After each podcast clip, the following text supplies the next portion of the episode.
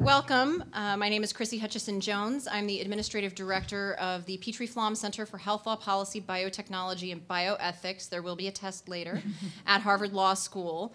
As you may have guessed by the title and my institution, um, I am not working in the academy in my field. So I was actually a student of Stephen Prothero at Boston University, where I worked on American religious history, and for a variety of reasons decided at the end of my program not to pursue an academic career. Um, and Robert Puckett, who many of you probably know as the director of meetings here at AAR, also has a PhD from BU. And Robert has really been instrumental in the last few years in getting this applied religious studies working group started to start addressing the issues facing folks who, for one reason or another, including the job market, but for many reasons beyond that, uh, don't want to go into the academy when they finish their PhDs. And one of the things that uh, we're excited to do this year is get some faculty to talk about their experiences working with students who are facing these questions. Um, in my own experience, it's kind of a taboo subject. Graduate students are, some for very real reasons and some for reasons that are only imagined, afraid to let faculty know when they start thinking about non academic tracks. Um, so I think not only can we talk about the culture surrounding that today, but also what resources are available to faculty as they're guiding students to navigate non academic waters, and what resources should be available. What are faculty looking for and not finding, or what would they find helpful? And then finally, AAR wants to know what AAR can do. Um, that's a really important piece of this puzzle. It's definitely a growing area of concern for AAR members and for people who are letting their AAR membership lapse. So we want to know what professional organizations like AAR can do, not only to support students and adjuncts who are moving outside of the academy, but also faculty who are working with the students and former students as they step into other careers. So um, I'm going to give very brief introductions of our panelists. Um, most of you probably know some, if not all of them, and they can say more about themselves as they think it fits into our discussion. Uh, so at the far end of the table is Sarah Fredericks. Sarah is the Assistant Professor of Environmental Ethics at the University of Chicago Divinity School, where she works on sustainability, sustainable energy, environmental guilt and shame, and environmental justice.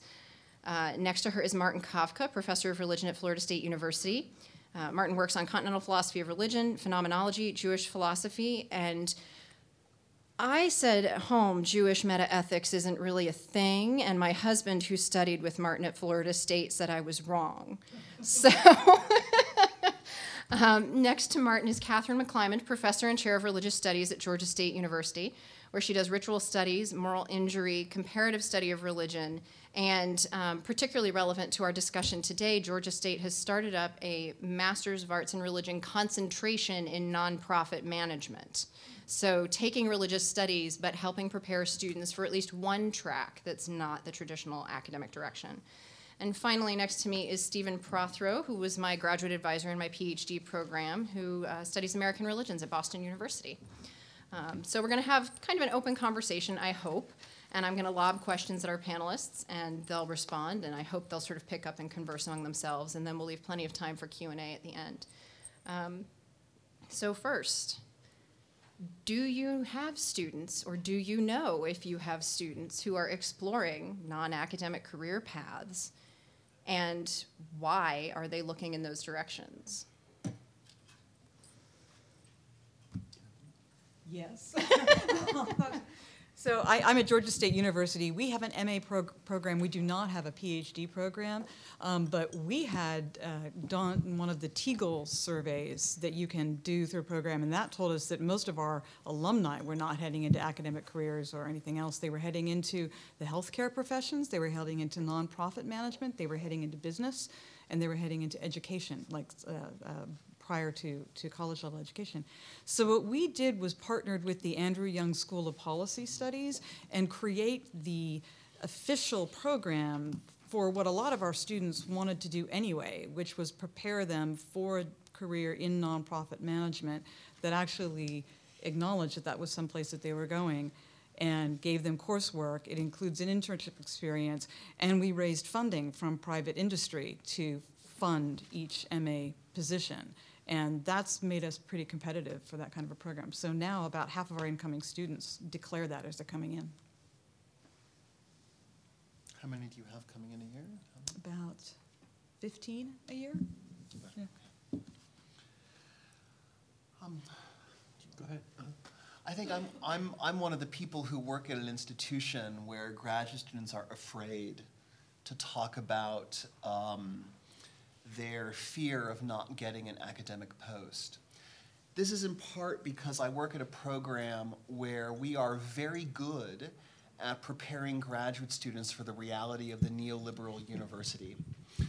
Uh, but from 2012 to 2015, about 80% of our doctoral students have gotten uh, placements in tenure track jobs.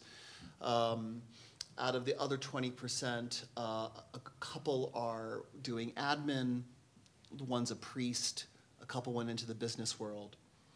But our doctoral students work intense numbers of hours per week.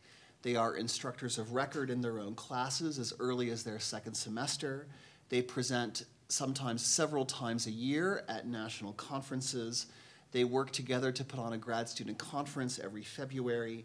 They're involved in their local graduate student union, and they do their research on top of that. Their graduate career is their life.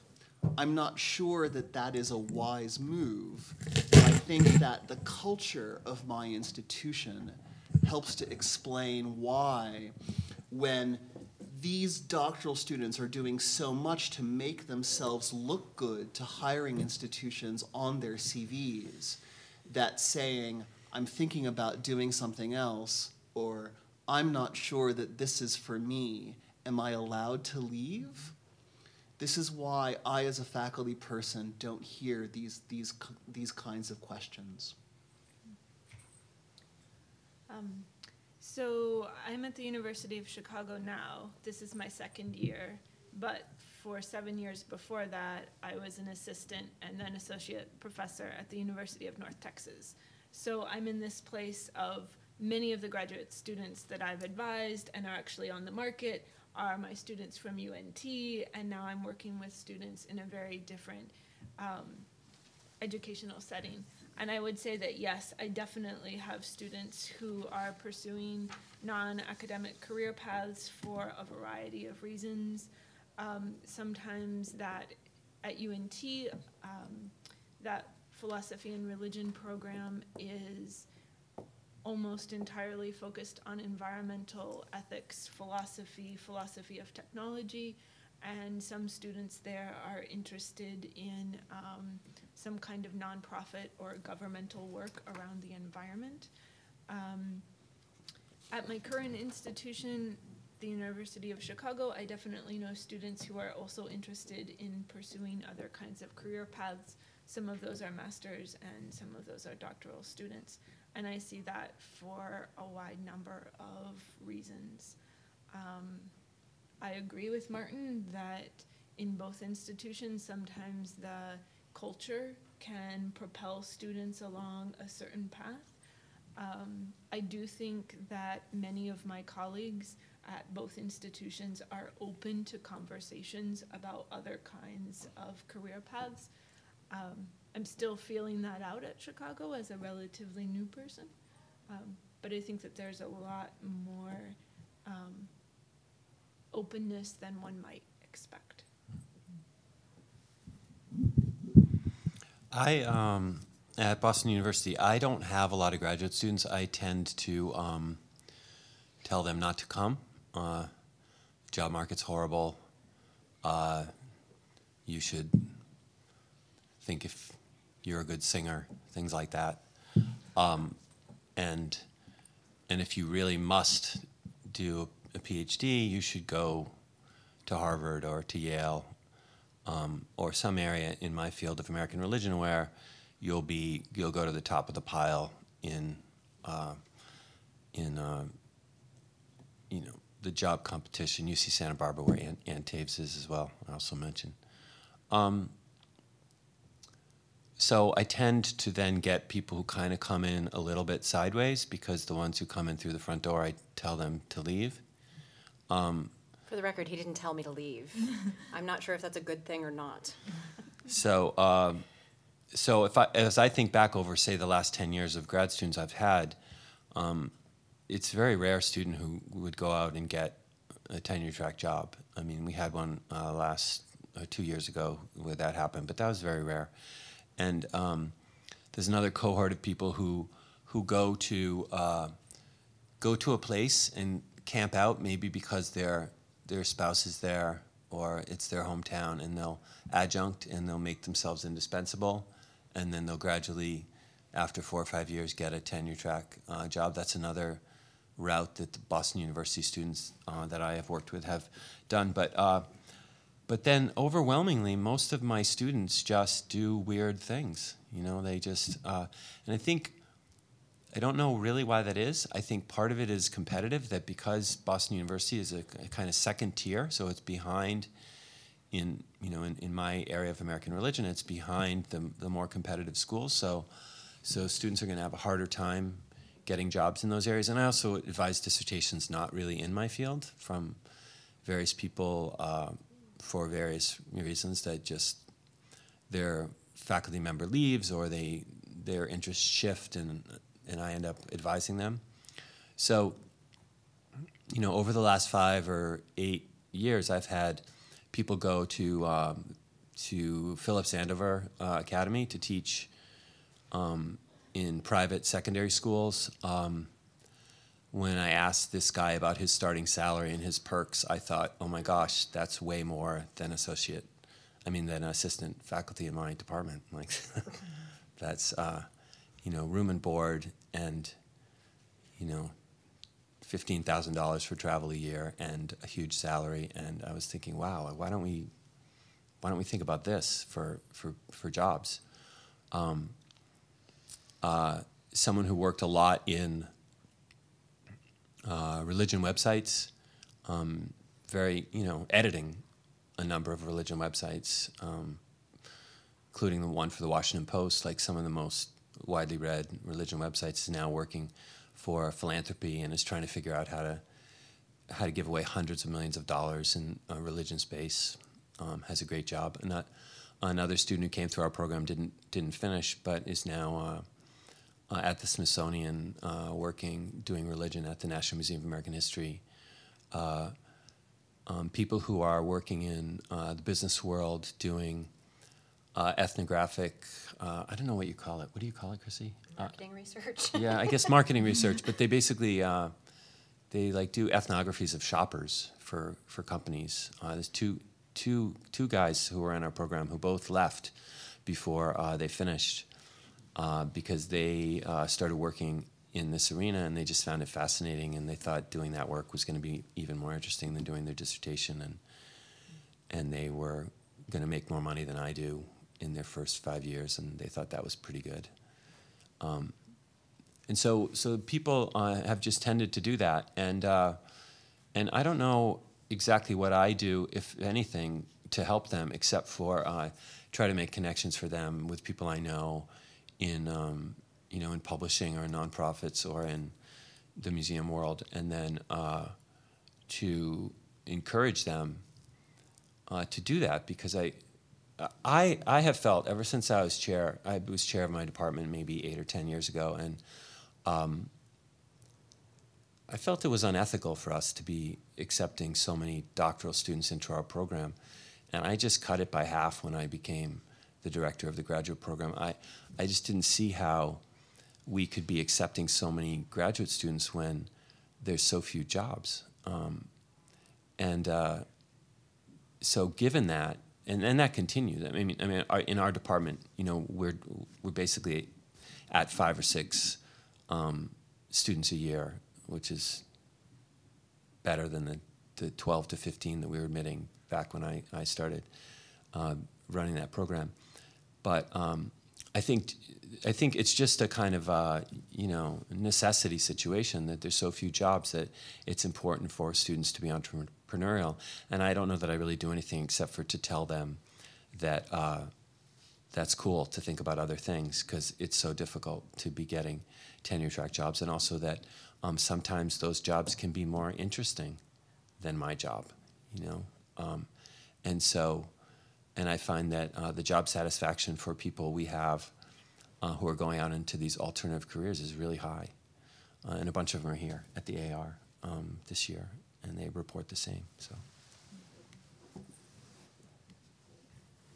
Do your institutions do anything for you? Do you know if your institutions? So, Kathryn, you're in a special case. It sounds like your department has really sort of forged your own path in certain ways. And so you can speak to whether or not there were any um, resources in place for your department as you started exploring the option of creating this track. And then the rest of you, I'd like to know, um, you know, are, are your institutions responding to this apparent need for attention to alternatives for graduate students coming out of various programs? Yeah, I think my institution is different. We're a state institution. We've grown rapidly, and our president prides himself on being innovative. So I frankly steal his language and tell the people immediately above me that, you know, if they want to be seen as upholding his agenda, they're going to uphold my agenda because mine's innovative. And so I, will just do that. Um, we have been able to negotiate with my dean's office for funding um, to, to kickstart some of these fellowships for the MA students. And so we would have a period of time where we would start the program and the dean's office would commit to a certain kind of package for our MA students. And then it was my job to go see if I could then secure private funding. So the most recent funding we have is from WellStar Health Systems, and they've endowed an MA fellowship at twelve thousand a year plus tuition waiver for MA students, which is a pretty decent package.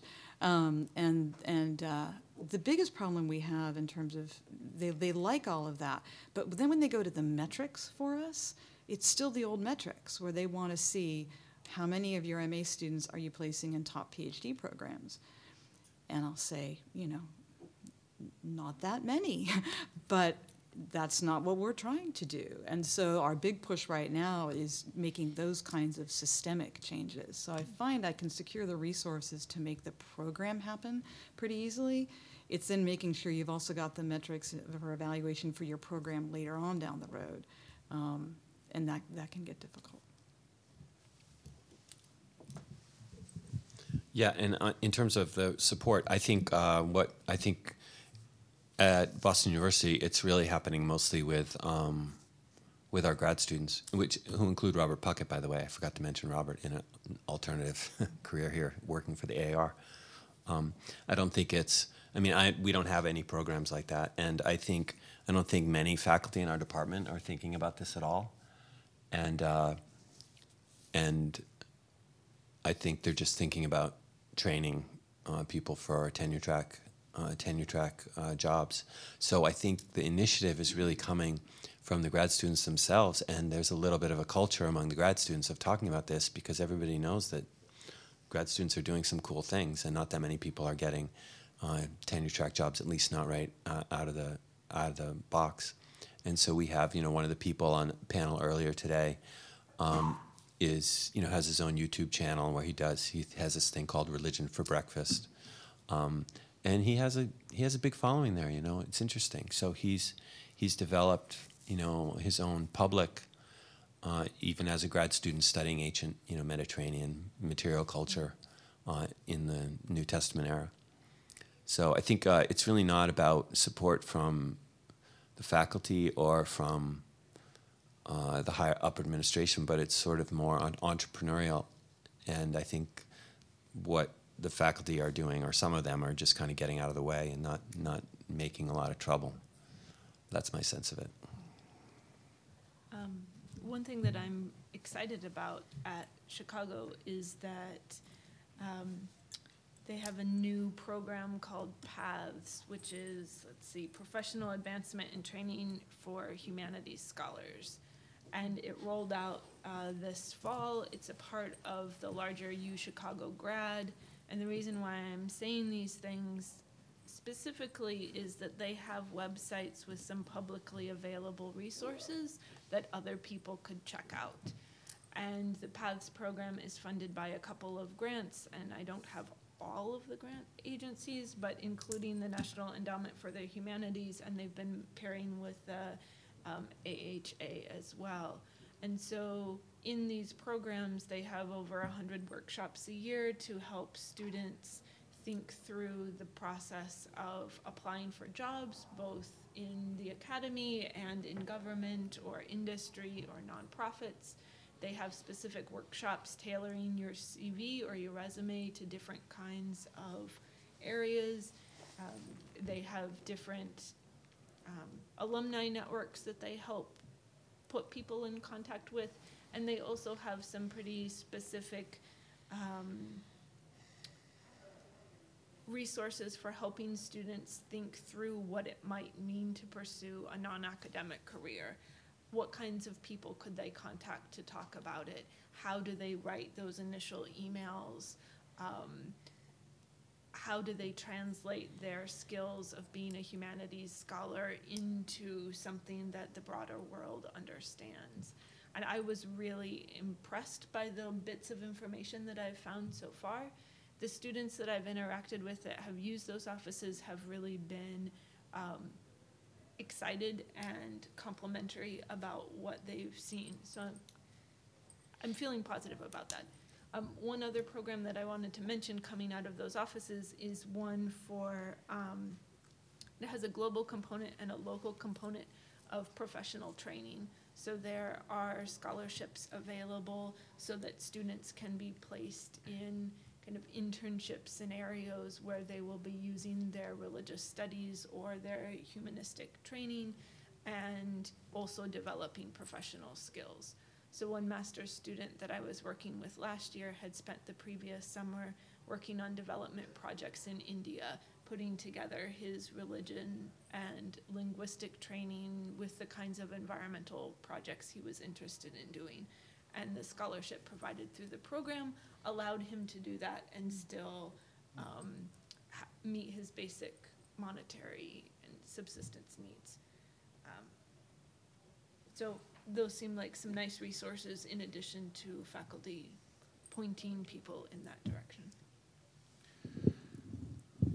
I don't work at an institution that um, has the resources to spearhead these kinds of opportunities for humanities graduate students. Uh, but I do want to follow up on something that Pr- Professor Prothero said about colleagues who go on training their students as if there were tenure track jobs out there.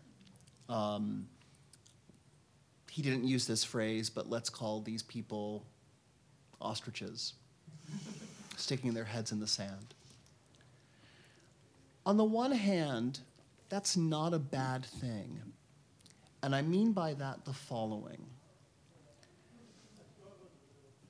I'm really reluctant to say that we as a guild should be ashamed of the skills that we pass on to our doctoral students skills in research, skills in communication, skills in project management.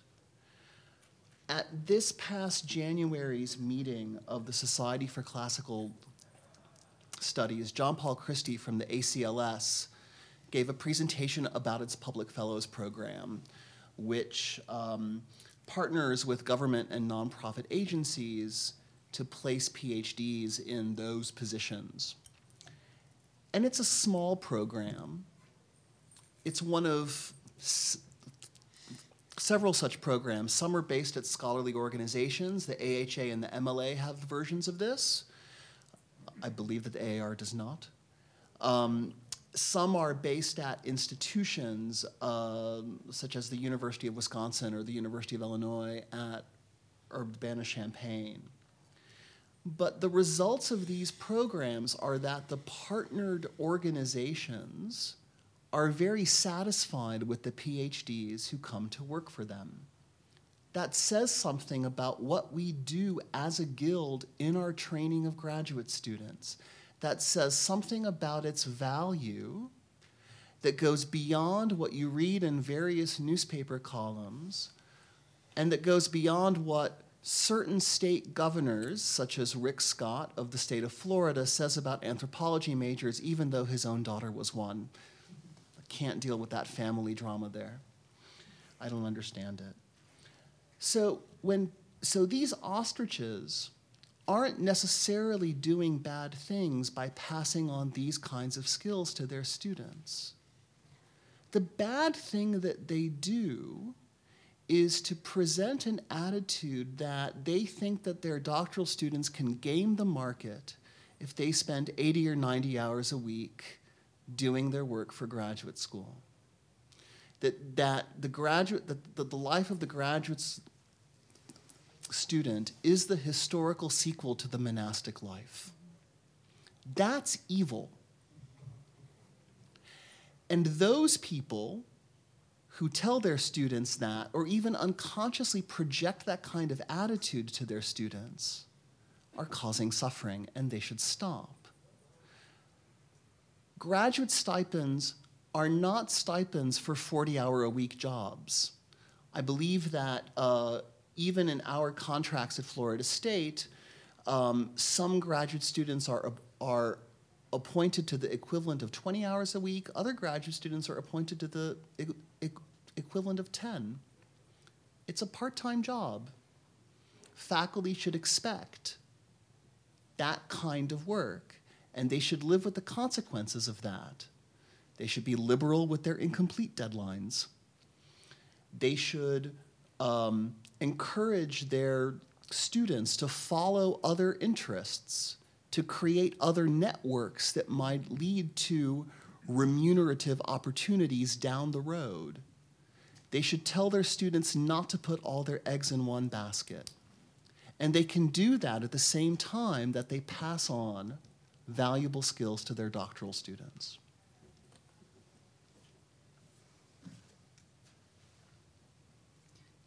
Can I just respond to that real quickly? Yes, please. I mean, I found the, I, I agree with everything that you said. I, I, I, I'm very proud of what we teach graduate students to do. I don't want to be misunderstood. I, I wholeheartedly believe that we train people who can contribute to society in a variety of settings. And my frustration is when only one setting is valued. Mm-hmm. And, and I think there are problems with the structure of, of academia, at least my institution's metrics, that, that foster that but I also think we, we need other partners. We weren't trained to be job counselors.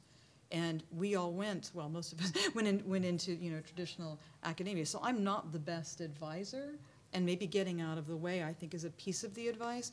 We've also taken advantage of our alumni. I mean, we use our alumni who've been doing other things, and we spotlight them, and we bring them in, and we have them talk to our students. And I think we have to make them look as valued as the people who then went on to tenure track positions and not like somehow they're the, the less valued stepchildren or we're going to communicate this message that you're talking about. Absolutely. So you mentioned networks. Um, I've, I've heard that several times, and it came up a lot earlier today in our panel with folks like me who've ended up outside the academy. Um, and Sean Landris, who is working in nonprofit and government work in Southern California, uh, talked about how, from his perspective, he thinks that faculty actually do have networks that could be at least of some use to their graduate students, but they need to be helped to see the ecosystem they're already inhabiting. I think what he said was that they're fish who can't see the water they're swimming in. Mm. You know, you do know people at presses, you do know people who, you know, work at foundations and, and give grants and those sorts of things. But that's something I'm hearing each of you say that you don't feel like you have networks to offer to your students. Do you think there are other ways besides just pointing up, oh, well, wait, I have these students who are doing these things that I kind of heard about on Facebook, and I know this person at this press who I've worked with? I mean, are there things that you think that departments and universities could be doing to build networks outside of just academic career paths to then offer to students? I, I liked what Sean said, and, and it made me think um, about my own networks. And I, th- I think it depends on the faculty member, right? I mean, we all have different networks, but I have a ton of networks of people in at you know CNN and at the Smithsonian and uh, in publishing and in philanthropy. And, and it is true. If you think about it, I think it's worthwhile to, to take an inventory uh, as a faculty member of your own um, your own networks of people you know in other you know fields. I have I have uh, networks in the State Department. I have you know networks uh, around DC. So so I do I do have that, and I um, I haven't you know if I have a student um, at the AAR, I think about introducing her to various people in the profession. You know, but I haven't really thought systematically about um, well, and I have when I was working at the Smithsonian, I did bring in uh, a graduate student of mine to work on uh, a project I was doing there. So I have, I guess I have made some efforts in those directions. But I think that idea of um, just inventorying your network and not assuming, oh, I'm a college professor, so that I don't really, I can't really help these people unless they want to get a job um, in academia. I, I think it, I think it's smart to think think otherwise on that. It could also be the case that institutions could do better work of data gathering on its humanities alumni. That says something about the way in which certain institutions, career centers, and development offices are hamstrung in terms of staff. I don't know. There are some recent humanities PhDs who could do that kind of work really well, but um, there, there's a way in which um, institutions could do more work to let their own faculty about networks that are not many more degrees of separation from their actual network. So I don't have the networks that Professor Prothero does. I work in philosophy. Museums give me back pain. um, but still, there are there there are people at my institution who could help me broaden those networks and I wish that those positions existed at my institution and at others like mine.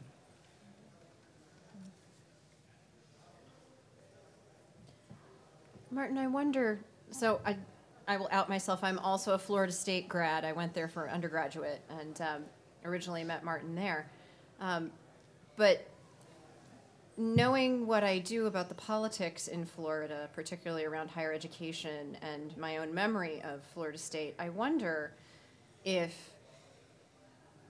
and I hesitate to say utilitarian, but you know, an almost more utilitarian approach. You know, Rick Scott wants to know what the major is like what job is the major going to produce. Mm-hmm. And in some ways that perspective is absolutely anathema to our training and our liberal arts perspective, but at the same time, it's not an irrelevant question and might it not almost be a selling point to the university to convince them they need to be investing? And I mean, I suppose, um, particularly all of you who've had experience at state institutions, I wonder if that's not a, a, an approach. Do you want to talk about UNT? Um, yeah, at my previous institution, there was definitely a focus from the state and uh, higher ups at my institution about placement, about jobs, about um, these sorts of things. And I do think that developing alumni networks and understanding where students go, and sometimes I think helping master's or doctoral students connect with previous alums to see where they went um, might be a good way to do that. One thing that I found in my previous position is that we as a faculty were really interested in helping our students do that. We talked for a couple of years about are there ways to get philosophy or religion internships going? But thinking of how to start that process amid all of the other responsibilities that we had as faculty members and being really unsure of how to start those networks and what would that even mean um, made it a very difficult process to get going. But I do think that, um, Christy, as you were saying, that um, taking a more utilitarian approach could um, help justify that or could help get resources for that at a number of institutions. We've actually, oh, I'm sorry. No, no, go ahead. Well, we've actually done what you're talking about, and honestly, it didn't take that much. I- Um, Yeah. it's, it's, I mean, it is work. I don't want to pretend that. Yeah. Um, but I've also found it's tremendous. We started an alumni board. So I have an alumni advisory board that meets with me once a year. Um, they also give me money, frankly. So I have money that I can spend to help supplement travel costs to come to conferences like AAR. But none of them is an academic. And we did that intentionally in the beginning because I can talk till I'm blue in the face about what you can do with a religious studies degree, but I'm an academic. The alumni walk in their own, and they are entrepreneurs who started their own business. They're um, the medical ethicist at Wellstar Health System. They are immigration attorneys.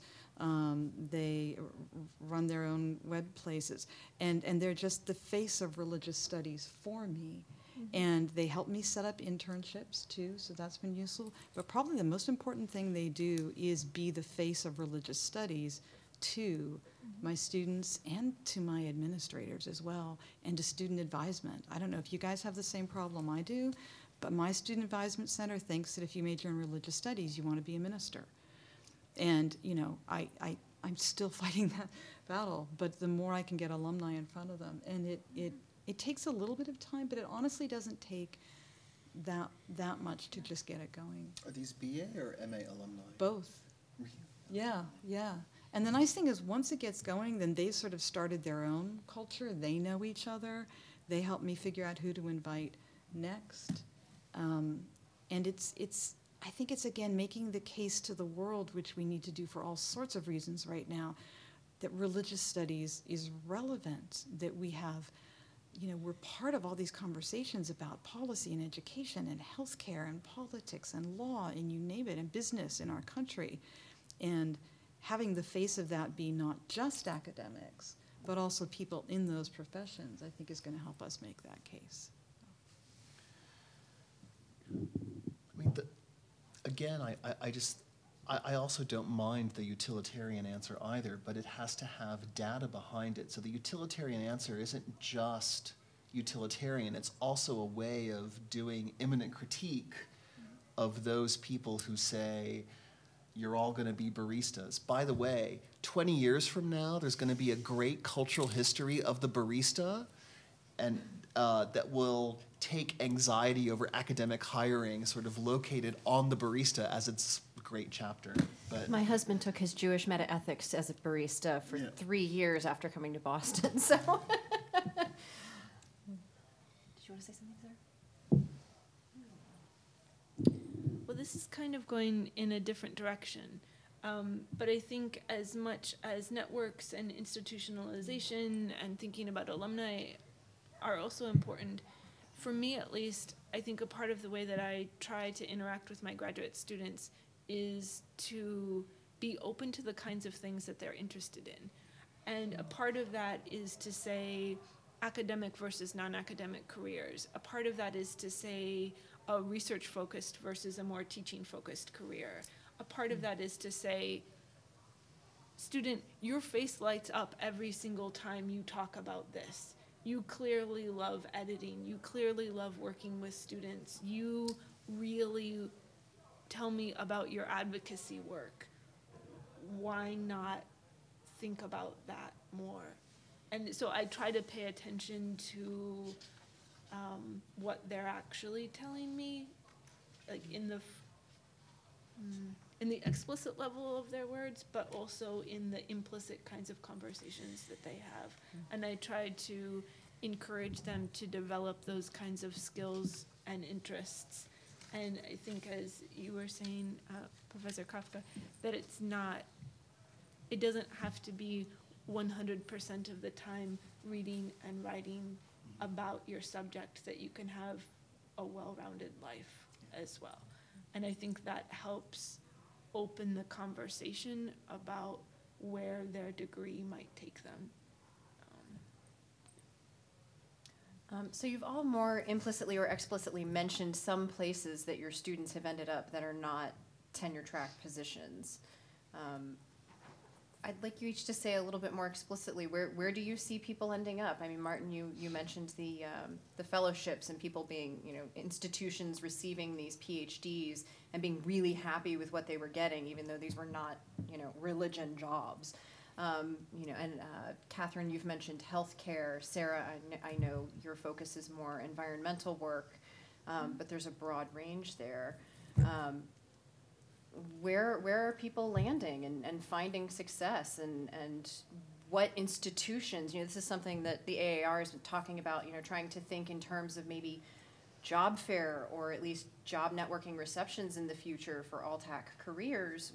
Where should we be looking? Who should we be talking to? Mm-hmm. And who should we be trying to introduce to the idea that hey graduate studies in religion prepares people really well mm-hmm. for the stuff that you need people to do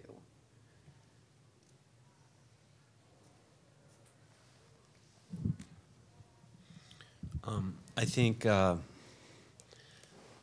I mean, I think a lot of the students that I've known at BU have headed in some direction toward uh, media, public history, those kinds of things, in, in areas that I know something about.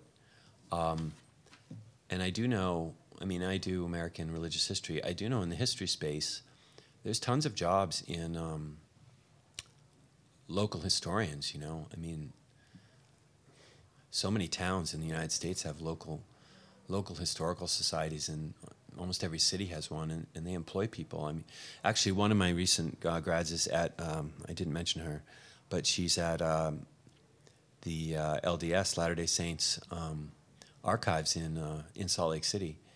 Um, she does an amazing job. She just sits around and does research and gets paid. It's c- totally cool. I wish I had a job like that. Um, so uh, so that is something. I mean, if there's a history connection, I mean, I haven't really reached out in that in that way, but I think that there there are a lot of and, and the AHA is working on this. There are a lot of jobs in public what they call public history, and um, so.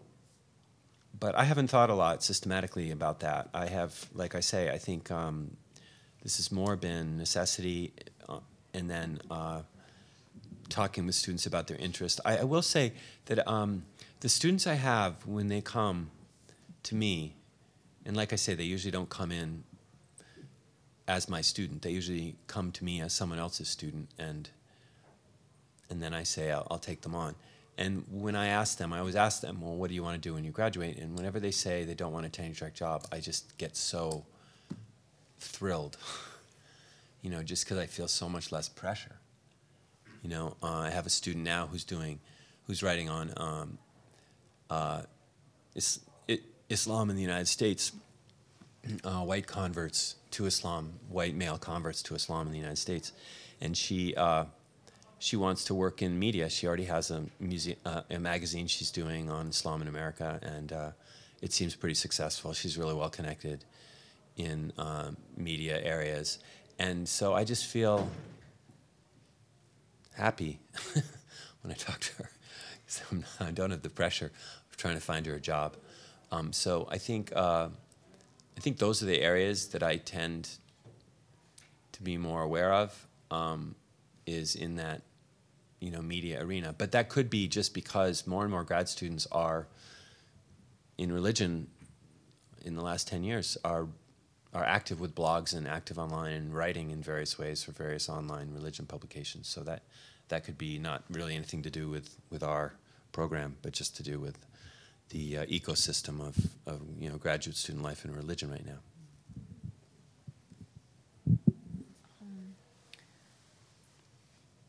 A lot of my students are still in their degrees or are just exiting. Um, I do have several students that are um, in academic tracks or in tenure track jobs um, or interviewing this weekend.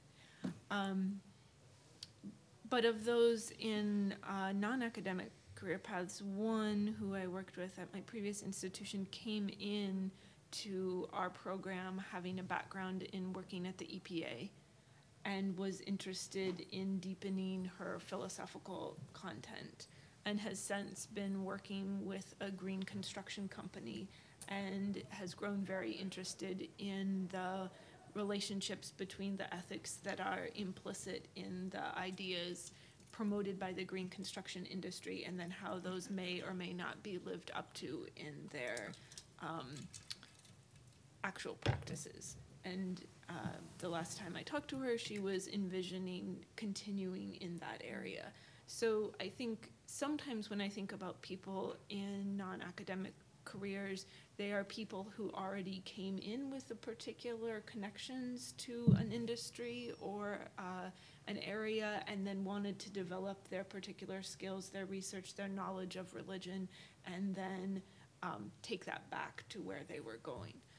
Um, I know some other people who are in the midst of um, moving toward nonprofit or developmental work in the United States or abroad, working with various nonprofits about, as I'm an environmental ethicist, usually um, environmental um, or peacemaking work, often with a religious bent, but not always explicitly. Oh, and I have some people who, at least one, who's working in a private school teaching logic and philosophy.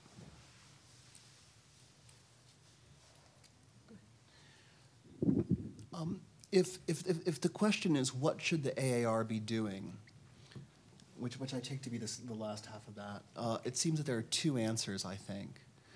One is to network with other scholarly organizations. I think the ACLS is a good place to start and find what are those partner organizations that have shown themselves to be receptive to em- employing humanities PhDs. Part of it is just keeping up with the Joneses, seeing what are the MLA and the AHA doing, and trying to trying to imitate that and trying to mold that to the to the AAR ecosystem. Um, so that's one thing. However, I also think that um, we shouldn't necessarily assume that um, the AAR should put all its eggs or, or many eggs in the non academic jobs basket.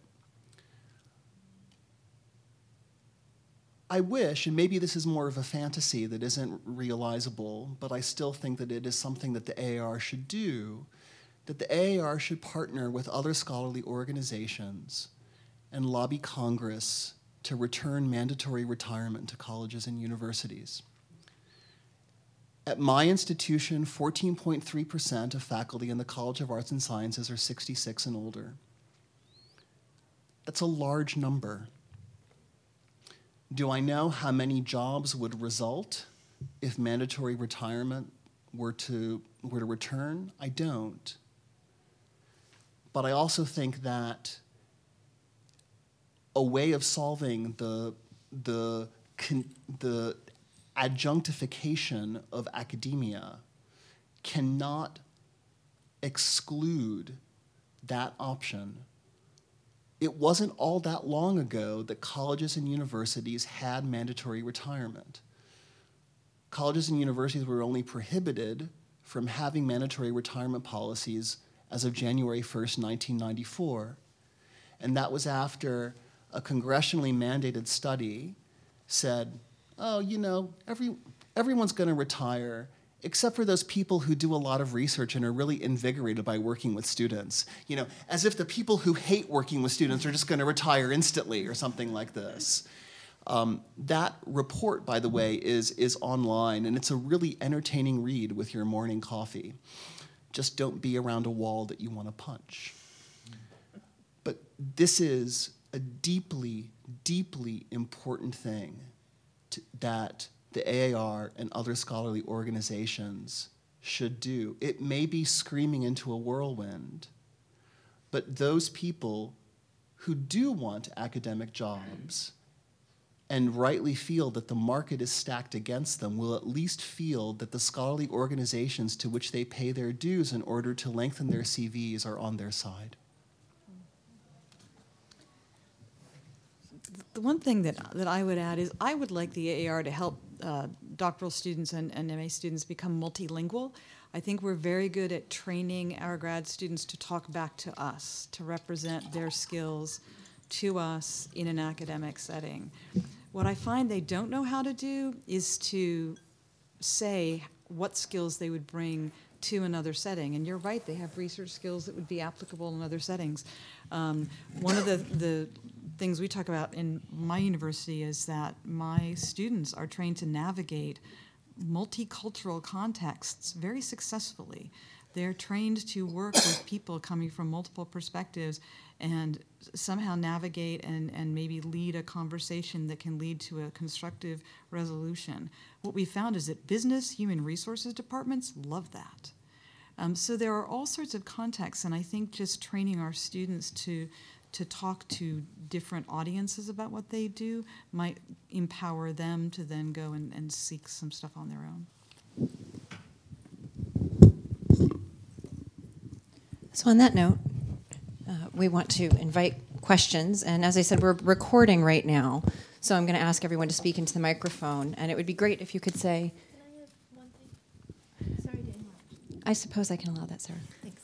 Um, so just to add a little bit on this last comment, I too would really like to see the AAR do some of that translation work. And I think really concrete workshops about how to envision those next steps, both of translating your skills, but what might it mean to do this other kind of work would be really helpful. It wasn't that long ago that I was searching for a job or envisioning what my postgraduate career might look like. And frankly, when I entered my PhD program, I wasn't a person who thought, yes, I'm definitely going to be a professor. Um, I really liked studying the ideas, and then it came to a time when I thought, well, I do like studying the ideas, and yeah, I seem to like teaching, and it seems like this is the path that is um, clear and I understand how to do that through reading various professional um, publications like the Chronicle of Higher Education and talking to my professors. So, sure, I'll do that. Um, and other ideas which sometimes were floated around just seemed very foggy.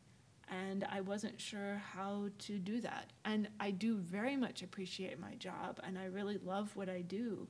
But I think had I um, understood more of other possibilities, I might have explored those as well. And so I'd really uh, support the AAR in having those kind of workshops. And I wonder if we as faculty who are members of the AAR could do more to indicate to the AAR that we really value this and uh, support it. Thanks, Thank you. Chris. So I already see hands up in the back. Um, I'm just going to ask you, when I give you the microphone, to introduce yourself so we know who's talking. Hi, thanks. Um, my name is Jennifer Alexander. I am ABD at Vanderbilt University, and I want to make a couple of comments as well as ask a question. Um, so, first of all, what AAR, and I would include SBL, I haven't heard SBL here yet, um, as far as other organizations, partner organizations, and so on, I assume that's included here, but um, I associate more with SBL. Um, I would applaud AAR for having this, for having other kind of alt-ac workshops. That's great. Um, I would recommend that next year this panel include a student who is in the middle of the anxious time because, and I think we're talking about two different. Well, it's not two, it's more than two, but a couple of different types of students. So, master students who may not be interested from the get go in academic jobs, and people like me who, in many or if not most cases, are very interested in finding a tenure track position. So, I think it's important to recognize the difference. But I mean, my hair has been almost standing up at certain points in this discussion. So, pulling in maybe an ABD while you're doing this who's actively searching for jobs would be helpful. Um, okay, so ostriches. How is it ethical, or is it ethical, to not be really transparent with the students, particularly the PhD students? I know you're talking about different ways that um, institutions respond. So, in one case, I, I appreciate your bluntness. Um, uh, I'm going to mispronounce your name, Dr. Prothero? Yes, Pro, Pro, Prothero. Yes, I appreciate what you did. You had a particular response of, you know, limiting the positions because you felt it was unethical. You know what the job market is. I don't. Now I do. I know that my friend got a job that 170 people applied for. I know that somebody who um, is from Princeton got a job that a couple of hundred people applied for. But that's what the market is. Students coming in are talking to each other, they're not hearing it. If you're talking about data, are you sharing it with the students? How transparent are these departments? So, um, and then, uh, so that's kind of my question. Um, what is an appropriate response for your institution in being transparent to students? And then, um, let's see. Yeah, finally, also with the 80 to 90 hours a week, I, I couldn't have done that with small kids. That that cuts out a lot of people right from the beginning. So, I mean, and people who are working jobs and that sort of thing. Um, and we're not talking about race or gender or any of that. I haven't heard any of that yet. So that's another issue. And I'm sorry I'm carried on, uh, carrying on here, but I'm just kind of worked up about this. So I do just want to let you know we had a panel earlier today that included um, several people who are already in ALTAC careers, but also two students who are ABD and searching. And so that will be available via the AAR's website as a podcast um, within a few weeks, I believe. Is that right, Robert? I think it's really important um, to ask about placement, and I everybody who comes to me, um, who I tell to go somewhere else, they I tell them to ask about placement. What's your placement of people? I mean, it's kind of crazy. I mean, people go and buy a car, and they will do all this investigation and all this research about the car, and then people will go into a graduate program, and they'll they'll um, hope that something good is going to happen, and and uh, and I think most graduate programs have this data, so you can ask. And it's very important also to look at the data with care, because sometimes for the metrics that you're asked for from your, your dean, you know, if you have someone who gets a one-year postdoc, that counts as employment, but that's a one-year postdoc, and after that, they don't have a job. So, so I think that that's um, it's really I think that that's really important, and um, and uh, I think you know, those of us who are faculty members, and we should push for more transparency on that. I don't, you know, I, I don't see why the AAR couldn't have a policy that on on websites for graduate programs they should list this data on the first page of the website. Why not? You know. You asked for that as a best practice. You do. Yeah. Okay. Interesting. Yeah. In my previous position, I advised and worked with a lot of undergraduates and many who were interested in pursuing graduate school. And in my current position, I have a lot of master's students interested in doctoral work and then work with doctoral students.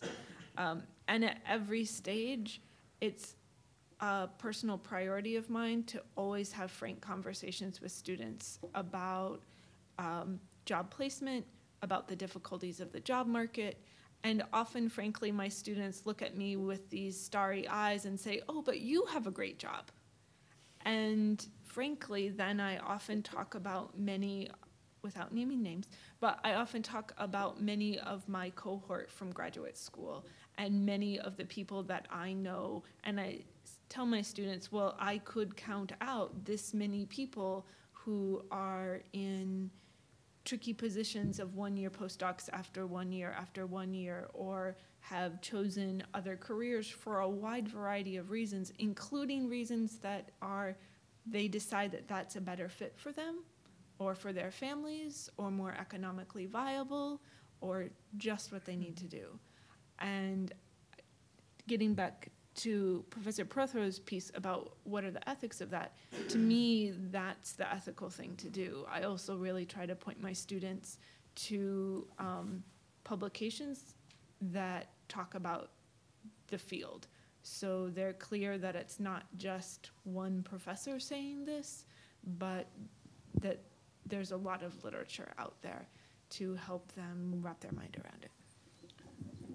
I would only add that um, part of the part of the ethical stance involves telling people that doing a going to graduate school does not entail shutting off other kinds of ways of having a life right? Again you're not paid enough to treat it as a full time job, much less a kind of monastic life.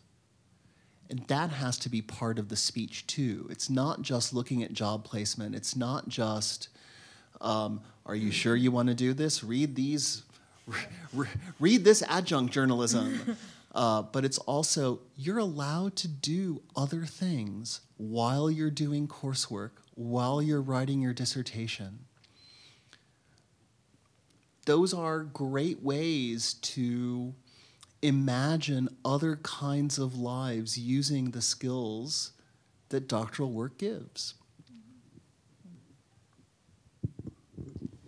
Um, I, I would just add that to your point about gender and race, that's certainly an issue that we talk about in the working group, and it's it's one that we haven't addressed head on. I did notice, particularly this morning in the panel that featured people who have already chosen alternative careers, and also two graduate students who are considering those options. Um, last year, we held a panel that was very similarly constructed of people in alt-ac careers, and down the line, every single person last year and it was all men. I was moderating, so I was the woman on the panel through happenstance. Um, but all of the men on the panel named family reasons for their choice to pursue an alternative career, whether it was because a partner had a good job that was not movable, whether it was because of an income question, you know, they were going to make more money doing what they were already doing and could better support their family unit. You know, babies came along when dissertation was due and babies took precedence and that was men talking. Um, so I, I, was definitely struck that it didn't come up today, but it was very much on everyone's mind as we discussed this last year, and we we definitely are talking behind the scenes about the gender and racing uh, race issues, and just haven't pushed those to the forefront as of yet.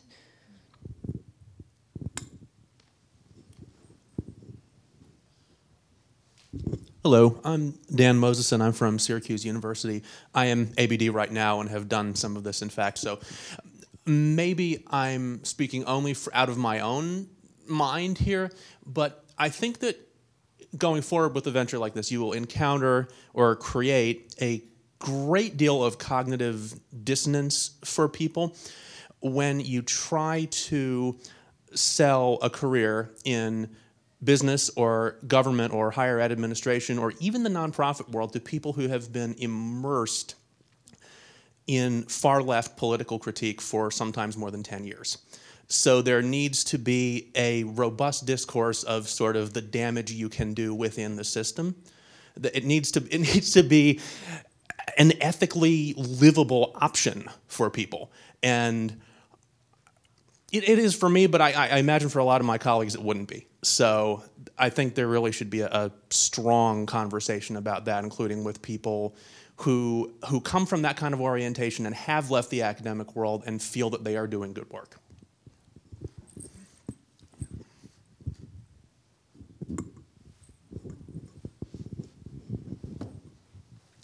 Thank you. Uh, Chris Rios from Baylor University. Uh, maybe to draw a couple of strings together and and to ask you to be a little bit more explicit. You've already touched a little bit on um, um, encouraging students to uh, consider alt-ac careers early in their graduate career. We were having a conversation about this at Baylor, and one of our students involved in a roundtable we were having was said we need. She said, "I'm not even there yet, but we need to find a way to encourage students to have." She called it a disposition of flexibility, so they understood that they could do things that they felt drawn towards outside of the academy. So my question is, what have you found that works? Uh, what has been a success there? And I have a second question, although I think I'm getting feedback, um, which is, do any of you, for those students who come in uh, and, and, and seem to be aimed towards an alt-ac career, do you ever adjust their degree requirements? Meaning, do their comprehensive exams then get tweaked, customized to what they're pursuing, or does their dissertation suddenly take on a different look um, while maintaining the standards of the program and all those kinds of things? But do, does it ever get adjusted a bit for uh, a career that's not necessarily tenure track? Um, I'll just say that uh, we have a long history in my program of um, having some plasticity to the comprehensive e- exam structure, so I don't think that would be a problem. We haven't quite had a case yet where that plasticity would need to be imagined for the dissertation, but I don't think that my colleagues and I would be averse to that.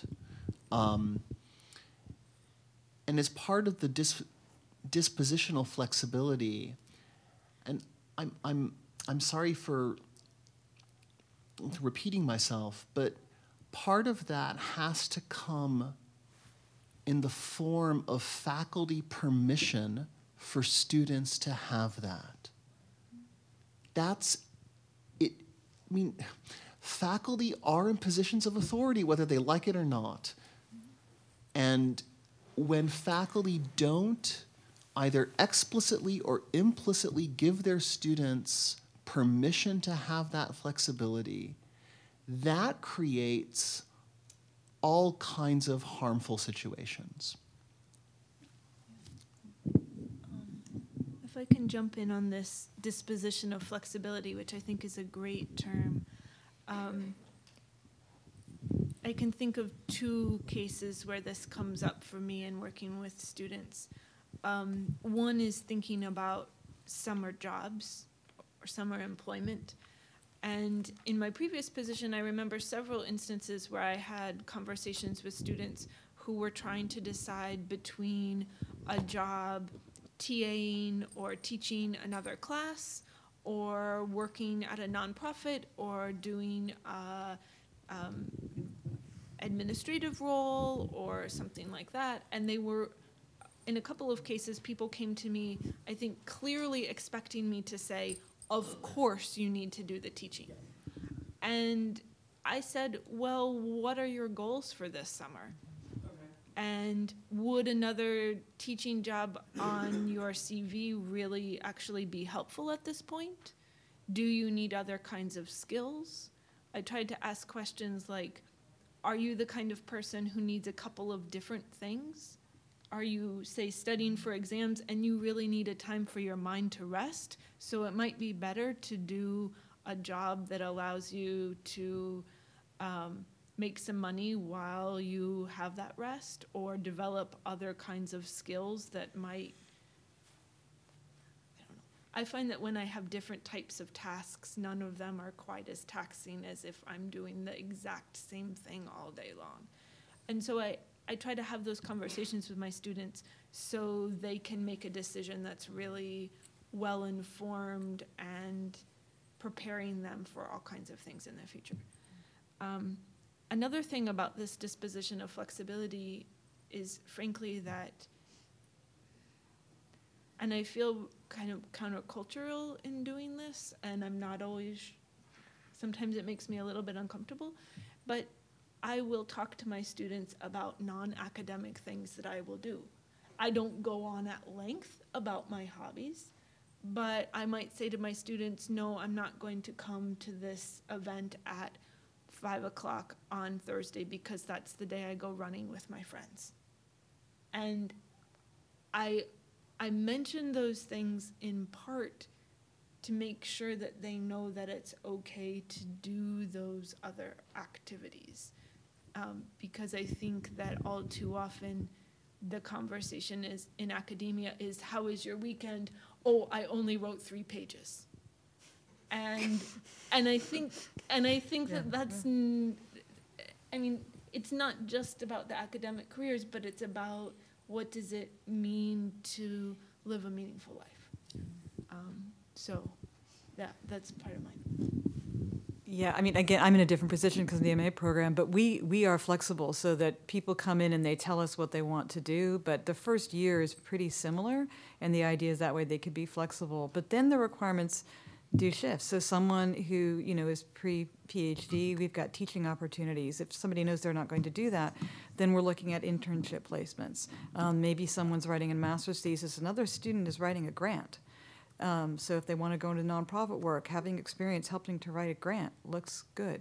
So we try really hard to be flexible, and I and I think obviously it's easier to do that in an MA program, but I, I like to think that part of what we are doing is giving students the opportunity before they're on the job market to think through, okay, you loved religious studies as an undergrad, that's great. Look at all the ways you could go forward with this. And if we can start doing that early on and then build a culture of faculty also supporting that, because all my faculty in my department are gung ho. And we've got, you know, contacts at the Carter Center that a faculty member helped set up a job, and that's, that's viewed exactly the same way as somebody getting somebody else into a top PhD program. And I think you just have to build that culture in.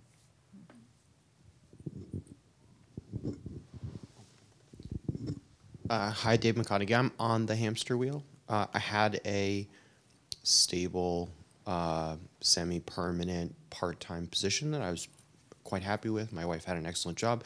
She's promoted. I moved, lose the job. Uh, so, just as context, so one of the things that I heard that was really interesting yesterday at the religious literacy panel, talking about the um, statement that the AAR is producing as a grant document about religious literacy, was that uh, something like two thirds of the universities in the United States do not have departments of religion, and that the teaching about religion is farmed out to those other departments. So, someone who's in the you know the hamster wheel of trying to uh, continue to look for a position, can you comment on the responsibility of faculty members and perhaps the incumbency on the AAR to continue advocating for the advancement of religious studies departments and that that is potentially part of the outreach of religious literacy. So maybe there's some kind of uh, dynamic here that we continue to be missing, right? About the advocacy for more departments at more universities, at more kinds of universities that are doing the work that we do, and that that is all not the just the overproduction of graduate students when there are no jobs, but also the lack of departments, right, Yeah. that do the work that we do.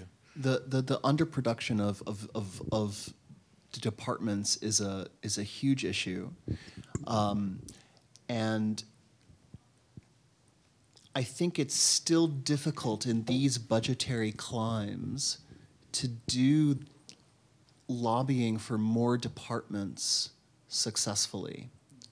That being said, I would kill for training on how to talk to legislators and their aides at my state capital to lobby for um, departments of religion not um, or more teaching of religion not only within the state university system but also within the state college system. These are we now in florida we call what what used to be called community colleges are now largely called state colleges. So um, so that i think would be a lovely thing for faculty at publics to do, since I think a lot of the underproduction of departments is within the public systems. Um, but it's also the case that I think that the AAR could step up and do more of this kind of lobbying on its own, partnering with faculty in every state. Um, so that departments can have not only um, the language about a right to exist, but also a right to have more than one or two people staffing it.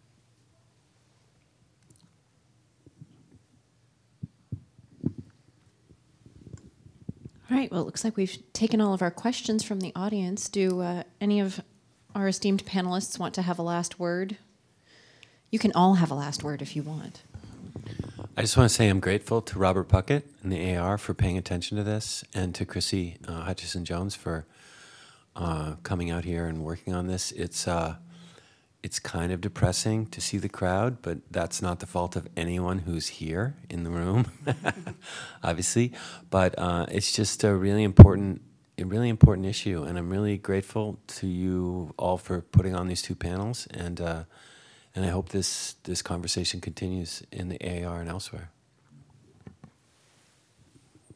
Well, thank you, Steve, and thank you, everyone, for joining us.